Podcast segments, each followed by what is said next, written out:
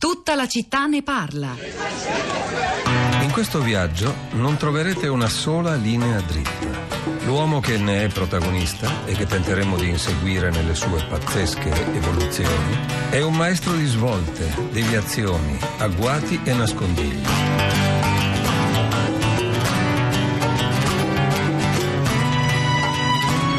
Ora dove iniziano i tratti più impervi. È dura la salita così, figurarsi per quelli del Württemberg che sono andati su con una pioggia torrenziale dentro la nebbia.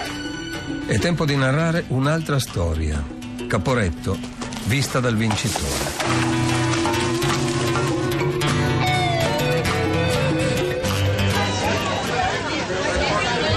Ed eccola allora la strada di Rommel, la disfatta di Caporetto vista dal nemico, il docufilm di Paolo Rumiz,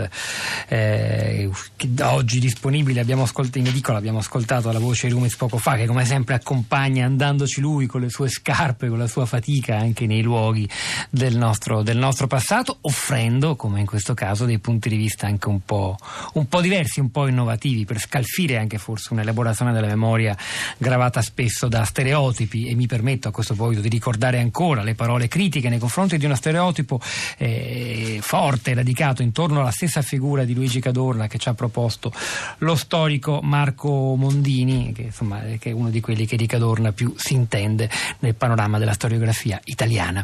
Tutto questo sarà riascoltabile tra poco in podcast dal sito di Radio 3 o via app, e anche sul nostro blog lacittadiradio3.blog.rai.it. Come hanno reagito Rosa Polacco e gli ascoltatori via social network? Direi innanzitutto a questa idea di rielaborare la memoria e la toponomastica intorno alla figura di Cadorna. Beh, direi molto bene. Buongiorno Pietro, buongiorno a tutti. Hanno reagito bene i social network, sì, registro qualche lamentela circa la scelta di occuparci di questa vicenda dell'anniversario di Caporetto e non dei temi che quotidianamente affrontiamo più di attualità, però insomma l'interesse invece che riscontro nei messaggi che arrivano soprattutto su Facebook, non solo sul nostro profilo della città di Radio 3, ma anche in quei due gruppi autonomi, autonati, autogestiti che commentano i nostri programmi, che sono Radio 3 Libera Passioni e Radio 3 la nostra radio preferita. Insomma, sono davvero molti commenti e anche qualche testimonianza. Vediamo cosa riesco a leggere, il resto lo trovate su Facebook. Allora, Dalia intanto dice: perché celebrare solo le vittorie? Si impara di più dalle sconfitte che ci costringono a pensare. Vini dice: sono d'accordo con l'ascoltatore, mi faccio la stessa sua domanda da anni ogni volta che sento nominare la stazione Cadorna di Milano. Fu già sanzionato da una commissione d'inchiesta successiva alla guerra, che riconobbe le sue gravi responsabilità sul massacro. Venne infatti sostituito immediatamente come rappresentante italiano, venne poi pensionato in anticipo. Onestà nella memoria, perché dedicare vie, strade, piazze e stazioni a un generale a cui sono stati riconosciuti dei demeriti, o perlomeno senza alcun particolare merito. Stefano dice: ne approfitto per copia e incollare il passaggio finale del comunicato di Diaz, che è in ogni piazza italiana, ogni volta che lo leggo mi commuovo, e dice: i resti di quello che fu uno dei più potenti eserciti del mondo risalgono in disordine e senza speranza le valli che avevano discese con orgogliosa sicurezza. Villico dice: 100 anni fa in questo giorno iniziava l'attacco a Caporetto, si sono scritti decine e decine di volumi di quanto accadde, è chiaro che ci furono enormi responsabilità dei comandi a partire da Cadorna. Celebrare significa riconoscere, capire, e invece tutto scorre in un silenzio interrotto dalle terze pagine. Capire Caporetto significa capire la guerra, l'Italia, il potere e ciò che venne dopo. Maria Grazia ancora scrive: c'era mio nonno che fu ferito e fu tra i fortunati. Antonia da Padova, buongiorno e benvenuta. Buongiorno a tutti voi. A lei la parola, Antonia. Io ho scritto questa mia memoria perché è una mia memoria di quando ero bambina e perché vedevo mio nonno come, appunto, ho scritto, un eroe.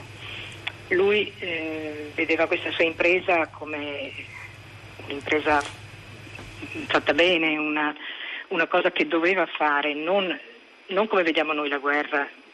Io odio anch'io la guerra, cioè non voglio dire che questa mi è rimasta durante della mia vita, però allora vedevo mio nonno soddisfatto di quello che aveva fatto, pur essendo stato ferito, pur avendo una gamba lesa per tutto il resto della sua vita, Pertanto mi era sembrato giusto testimoniare questa che lui mi cantava da bambina, questa frase che quando io ero sulle sue ginocchia mi faceva saltare al ritmo di questa musica che cantava, e mi diceva: è proprio vero, sai, il generale Cadorna per me è stato un eroe. Per lui era così. Antonia, grazie davvero. Max da Belluno. Molti veneti pronto, stamani, a partire dall'ascoltatore che a prima pagina ha dato il là alla trasmissione. Prego. Sì, buongiorno.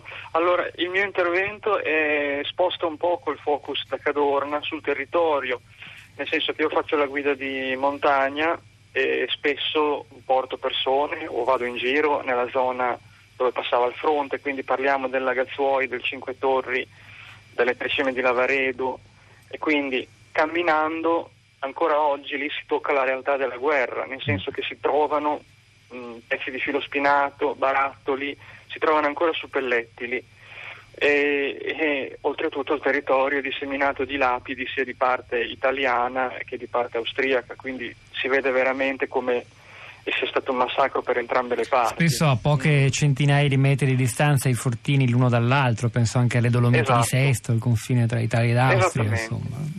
È proprio quella la zona di cui parliamo, e quindi io suggerivo nel mio intervento, per chi non li conoscesse, di andare a visitare il museo a cielo aperto della prima guerra, che è in zona Lagazzuoi Cinque Torri, quindi a pochi passi da Cortina, dove c'è un museo allestito dentro un fortino, appunto, e ci sono tutta una serie di camminamenti, si entra nelle trincee, si tocca veramente con mano quello che è stato il conflitto.